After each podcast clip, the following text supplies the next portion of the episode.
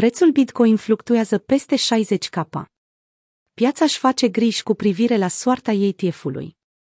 Bitcoin a avut parte de o sesiune oarecum calmă de tranzacționare în 16 octombrie, pe măsură ce piața a continuat să digere aprobarea primului fond tranzacționat la bursă de pe teritoriul Statelor Unite, care vizează sfera cripto. Piața nu are încredere în faptul că Bitcoin ETF-urile fizice vor primi aprobarea. Datele colectate de TradingView și FTX arată cum paritatea BTC-USD tranzacționează în jurul nivelului de 61.000 de dolari, cu 3% mai sus în ultimele 24 de ore. Activul digital a stabilit ieri un maxim sub 63.000, la câteva ore după ce Wall Street a sunat clopoțelul de începere al sesiunii de tranzacționare.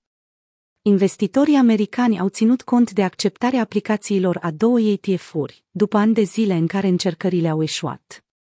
Aceste ETF-uri se vor folosi de contractele CME Bitcoin Futures pentru a acoperi fondurile, nu de monede Bitcoin propriu-zise, după cum am fost obișnuiți în ultimii ani. Securities and Exchange Commission va începe să decidă soarta ETF-urilor fizice începând de luna viitoare. ETF-urile bazate pe contracte futures au avut parte de păreri împărțite în rândul investitorilor, care variau de la impactul asupra pieței până la efectul pe care ar putea să-l aibă asupra acțiunii prețului, afișate de Bitcoin. Nu suntem siguri dacă aceste ETF-uri bazate pe contracte futures vor fi capabile să extragă suficiente investiții noi, astfel încât să cauzeze o creștere exponențială a prețului, precum cea din Q2 2020, au comentat specialiștii QCP Capital în ultimul raport asupra pieței cripto. Nu ne așteptăm ca infloul investitorilor să se mute din ETF-uri pentru aur în cele pentru BTC. Totuși, dacă prețul activului digital este peste 60 k, înseamnă că avem o capitalizare de peste 1,1 trilioane de dolari. Va fi totuși nevoie de un efort mare pentru a mișca o astfel de piață.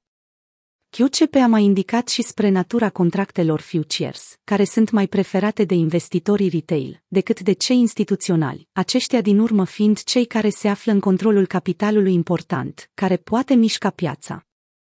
În orice caz, produsele fizice ETF ar mai putea avea de așteptat până să fie acceptate, pe măsură ce investitorii preferă să cumpere ETF-uri europene sau canadiene, care sunt acoperite în monede Bitcoin fizice, în loc să aștepte o potențială schimbare a atitudinii din partea Comisiei SEC și a noului președinte, Gary Gensler, față de acestea suspectăm faptul că după ce președintele Gary Gensler nu a luat în considerare ideea de a accepta un ETF acoperit în monede fizice în Statele Unite, investitorii care sunt capabili să acceseze piețele de peste ocean au decis să participe în piețele respective, în loc să aștepte o aprobare în țară nativă, au mai adăugat experții QCP.